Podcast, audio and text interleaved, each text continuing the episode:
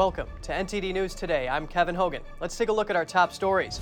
Former President Trump says the FBI took some attorney client documents they shouldn't have, and he wants them back.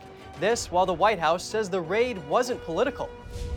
The FBI raid on former President Trump's residence may impact the midterms and the 2024 presidential election. Several analysts and a new poll give us some insights. Wisconsin is closing an office created to investigate the 2020 presidential election. The state assembly speaker says the office has done its job, but the lead investigator says the assemblyman got in the way. Burned vehicles and blocked roads in Tijuana over the weekend, a Mexican cartel said they would create mayhem to pressure the government to release captured cartel members.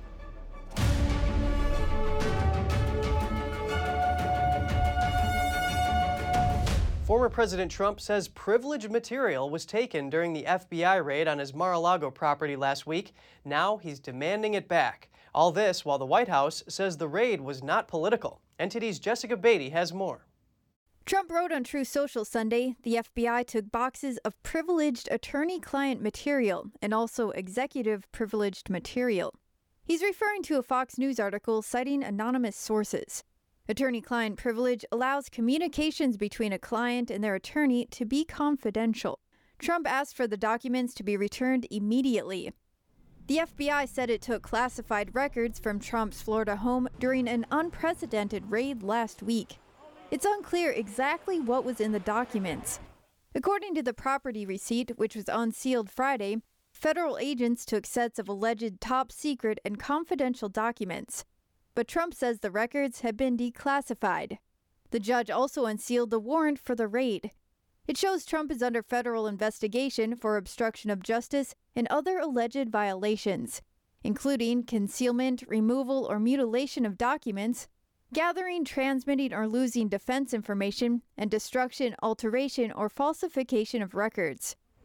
White House Press Secretary Karine Jean Pierre told ABC News that the raid on Trump's Mar a Lago property was not political. Department of Justice, when it comes to law enforcement, is independent. This is what we believe, and this is what the president has said. But Trump supporters are concerned there's a two tiered system of justice, with one set of rules for Democrats and another set of rules for Trump.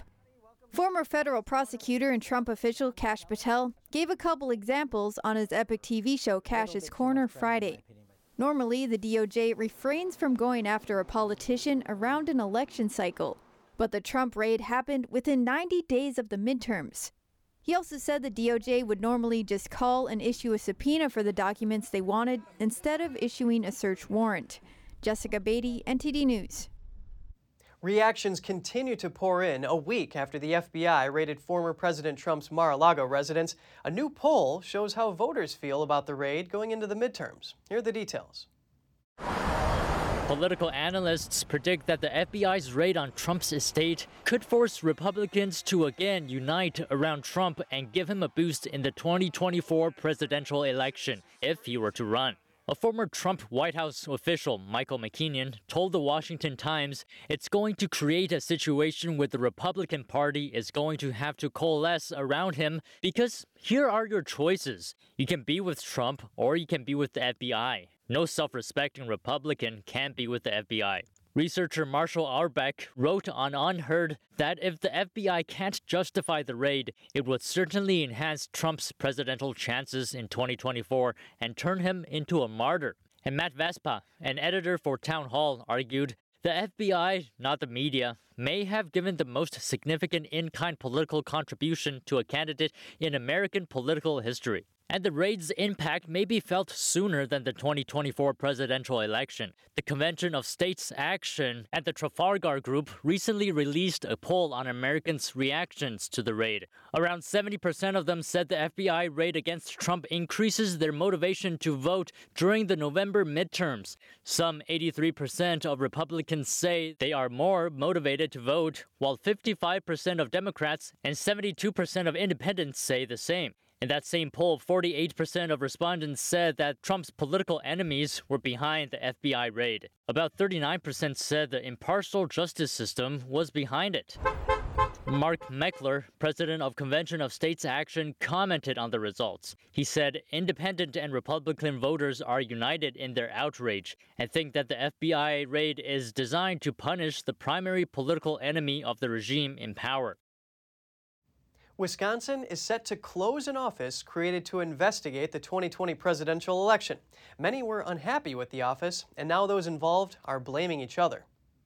Republican Robin Vos is the Wisconsin Assembly Speaker. Last week, he fired Michael Gableman, who was hired over a year ago to investigate the 2020 presidential election amid allegations of fraud. Gableman is a former Wisconsin Supreme Court justice. Vos is now seeking to close down the Office of Special Counsel, which was created last year to investigate the election. The Speaker says Gableman's reports clearly showed concern and problems with the 2020 election. That's why the legislature passed 19 bills and three constitutional amendments focusing on the issues. Last week, Vos narrowly survived the primary election challenge. His opponent was endorsed by Gableman. Gableman campaigned for Robin Vos's opponent, saying, Everything that my office and I have been able to do to expose all the corruption that took place has been in spite of Robin and not because of him. Vos put Gableman's investigation on hold in May already. That was because of at least five ongoing lawsuits related to the investigation. Three of those lawsuits were related to Gableman's capacity as an investigator. Democrats and local media outlets in Wisconsin have often criticized Gableman's review of the election, claiming it to be partisan. In a report released in March, Gableman said there were numerous votes cast by mentally incompetent nursing home residents, non citizens, and ineligible felons during the 2020 election in Wisconsin. Capitol Police are investigating an apparent suicide. A 29 year old man from Delaware crashed his car into a barricade and fired gunshots in the air before fatally shooting himself. The man crashed his car between East Capitol Street and 2nd Street early Sunday morning in D.C. According to a Capitol Police statement, the man was getting out of the car when it became engulfed in flames. He then fired several gunshots into the air, and as police responded and approached, the man shot himself. No one else was injured. Police said the man was identified as 29 year old Richard A. York III from Delaware. They do not yet have a motive for his actions. It's now being investigated by the Metropolitan Police Department in Washington, D.C. Burning cars and blocked roads in the Mexican city of Tijuana over the weekend. A Mexican cartel said they'll create mayhem if the government doesn't release captured cartel members. The Jalisco New Generation Cartel last week announced they would attack anyone they see on the streets of Tijuana from 10 p.m. on Friday to 3 a.m. on Sunday. The cartel is trying to coerce the government into releasing captured cartel members. Tijuana is located right at the U.S. Mexico border, close to San Diego. The U.S. Department of State issued warnings to Americans in the area and issued a shelter in place order for government employees. About 3,000 Mexican federal troops assisted police in Tijuana. It's not clear if the government freed the cartel members. Tijuana is now back to normal after the weekend of violence. A group of five U.S. lawmakers arrived in Taiwan on Sunday, about two weeks after House Speaker Nancy Pelosi visited the self governing island. The delegation was led by Senator Ed Markey. It also included Congressman John Garamendi, Alan Lowenthal, Don Beyer, and Delegate Amata Radewagen from American Samoa. Taiwan thanked the lawmakers for their timely visit and unwavering support. The group went on to meet with President Tsai Ing-wen. She expressed that Taiwan is committed to maintaining the status quo and mentioned that the threat of authoritarian states is highlighted by Russia's war in Ukraine. She also brought up Beijing's military drills around Taiwan and said they are disrupting peace in the region. The Chinese Communist Party has previously issued threats about visits like these in the past, but it hasn't said anything yet about Markey's group. The communist regime in Beijing has claimed Taiwan as its territory despite never having governed the region. The Chinese military said it carried out more exercises near Taiwan on Monday. The German Defense Ministry is planning a joint air exercise this week in the Indo Pacific region. It's called Rapid Pacific 2022. The operation will involve Germany, Singapore, Australia, Japan, and South Korea. It's the first time since World War II that German warplanes are heading to the Indo Pacific. The German Air Force will send three multi role tanker transports, four Airbus tactical transporters, and about 250 Air Force personnel. The country's Air Force has two exercises in Australia planned first. It'll then travel to three other countries and is scheduled to arrive in Japan at the end of September. The exercise comes amid a growing military threat from Beijing and might be a German attempt to distance itself from China. And coming up, Ukraine says demining the country after the war could take years. In one region taken back from Russia, it's already taken months to clear up the mines, with much more to go. And Argentine police busted a gang engaged in international human trafficking. The group has operated in both Argentina and the United States. Stay tuned for more right here on NTD News.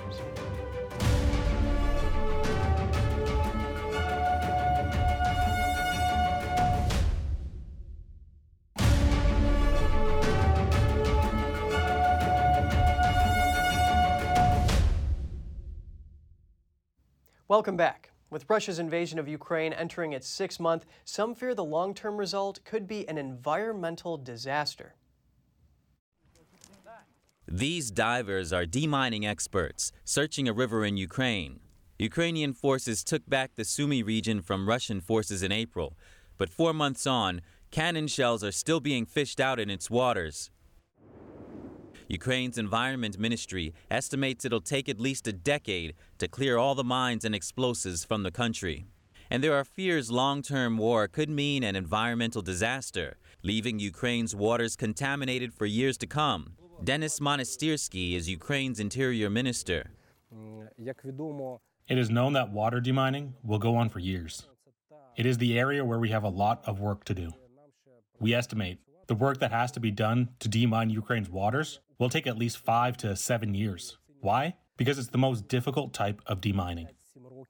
Ukraine's emergency service in June said more than 239 square miles of land littered with thousands of explosives had been cleared, but nearly 160,000 square miles are still seen as contaminated. Sofia Suragurska at the Center for Environmental Initiatives warns that the efforts to remove the unexploded devices may not be enough to protect the ecosystem and human health. These territories are affected not just by mining itself, but also by um, heavy pollution from explosions and from rockets and from the moving of the, for example, uh, military troops. So the just remove mines on these territories will not be enough to restore all this unique ecosystem. An estimated 27% of Ukraine's land needs demining.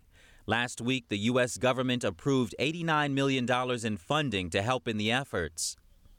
Federal police in Argentina have uncovered a gang operating in international human trafficking. That's according to an official statement recently released.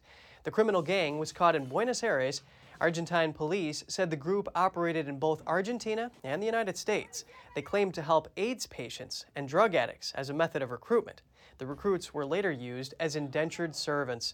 The group even charged fees for courses, training, reading sessions, and conferences for government agencies or entrepreneurs. Police have also seized more than $1 million, a van, pornographic videos, real estate deeds, and more. After 50 court ordered raids, 19 people in the group have been arrested so far. A man trapped in a tunnel in central Rome was rescued by local police. He was allegedly digging the tunnel for a bank robbery. Italian media reported that the man was one of a four member gang. The group was trying to escape from a tunnel near the Vatican before it collapsed. Police believe they dug the tunnel to reach the vault of a nearby bank. Starting from underneath a closed store, they dug forward a little each day. Their plan was to rob the bank when it was closed on a public holiday. Firefighters took eight hours to get the trapped man out. He was fed and given an oxygen tank to aid his breathing. All four members of the group have now been arrested. And Machu Picchu is one of the most popular tourist attractions in Peru, but now the ancient Incan citadel is overcrowded with tourists lining up in front of it. Peruvian authorities last week called for a halt to the sales of tickets for Machu Picchu. The decision has kept out huge crowds of foreign and local tourists, there was similar chaos at the end of July due to overbooking.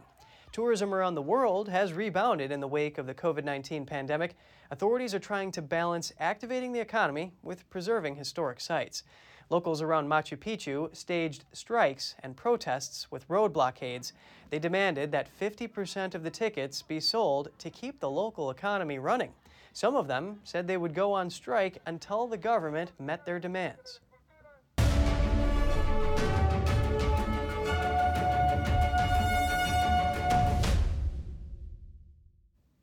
Two tennis champions gave their best wishes to Serena Williams as she approaches the end of her tennis career. Williams says that she'll play in at least two more tournaments. He's sad that uh, she's leaving the tour, uh, but in the other hand, uh, we can't thank her enough. All the all the things that she did for for for our sport. No, I think she's uh, an amazing inspiration for a lot of people around the world, uh, and I think she deserves to choose whatever works for, her better uh, at this stage of, of her life now. So um, wish her all the very best. Uh, hopefully we can keep uh, seeing her around the tour. I think it's it's an amazing opportunity. It's an amazing I've, it's an amazing gift to sort of play the best tennis player um, of all time on, on her way out. It's probably going to be my last opportunity to play her unless I draw her in New York. But um, I think, yeah, I mean, whatever happens, it's just going to be a, a great memory that I'll always have. 40 year old Serena Williams will compete against 19 year old British player Emma Raducanu in the opening round of the Western and Southern Open in Cincinnati. The Brit has already won one title in a Grand Slam competition when she won the U.S. Open last year. Williams became the number one women's tennis player the same year her younger competitor was born. Williams has 23 Grand Slam titles. And on the men's side, Rafael Nadal plans to play at the Western and Southern Open, but he says an abdominal tear could slow him down.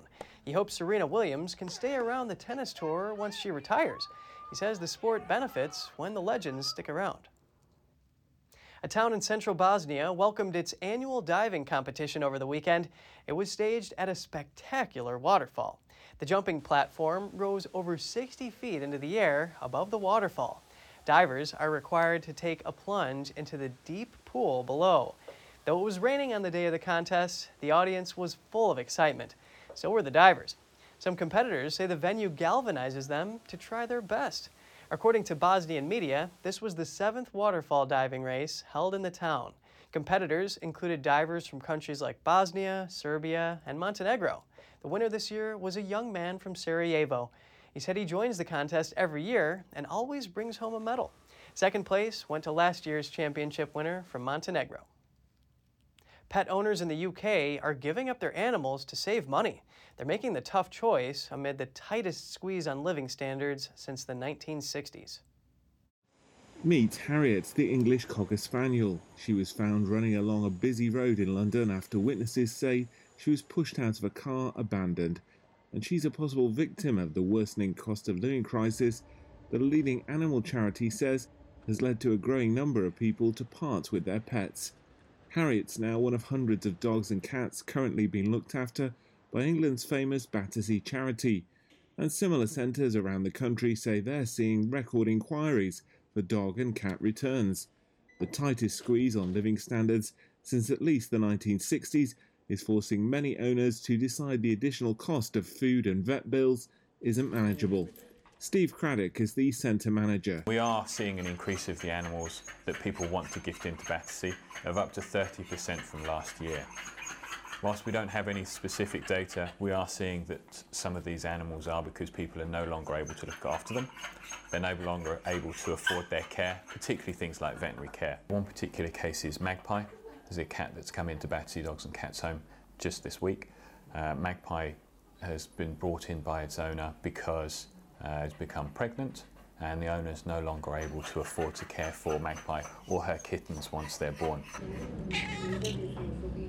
The trend follows a surge in demand for pets during the COVID 19 pandemic lockdown. It also comes amid warnings of recession and as UK households are dealing with a massive crisis in their energy bills. They're set to triple in January, and some charities have warned it could put millions of people into poverty. Dogs Trust currently has 692 dogs needing homes in centres across the country. It said the last time it had seen anything like this was in the wake of the 2008 financial crash. For now, it means plenty of fluffy faces are just hoping someone can give them a permanent home. We now know what to call the latest addition to the Cincinnati Zoo's hippo exhibit. The baby calf, born on August 3rd, is named Fritz. Zoo officials opened the vote to the public, who chose between Fritz and Ferguson. More than 223,000 votes came in from the U.S. and dozens of countries, and Fritz came out on top.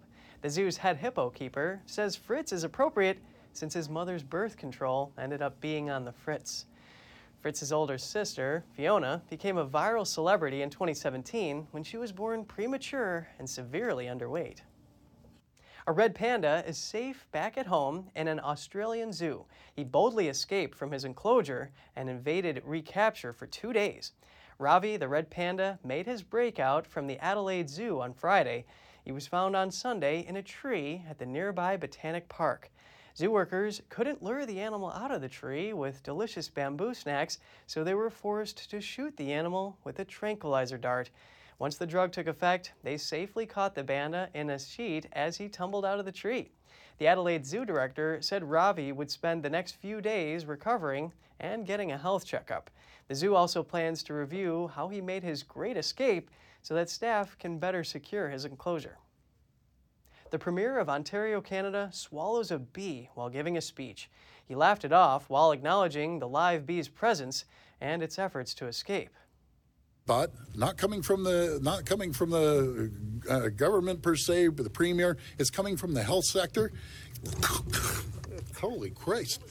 I just swallowed a bee. Holy Christ! I knew that little bugger. Oh. I'm good. He's down here buzzing around right now. He has a lot of he has a lot of real estate. Now, if that was in the clip, okay, this is going to be replayed over and over again. Ford was discussing Ontario's healthcare system and taking questions from reporters while trying to swat away a bee. As he opened his mouth to speak, the bee flew inside and got stuck. Ford said he couldn't remember what he was talking about, but needed to go to the hospital to get the bee out. He later jokingly said that the bee is building a hive inside of him. It's not clear what ultimately happened with the bee situation after the news conference ended. There was also no mention of stings, and it's not clear if the premier was in danger since he was still able to speak after the bee flew in his mouth.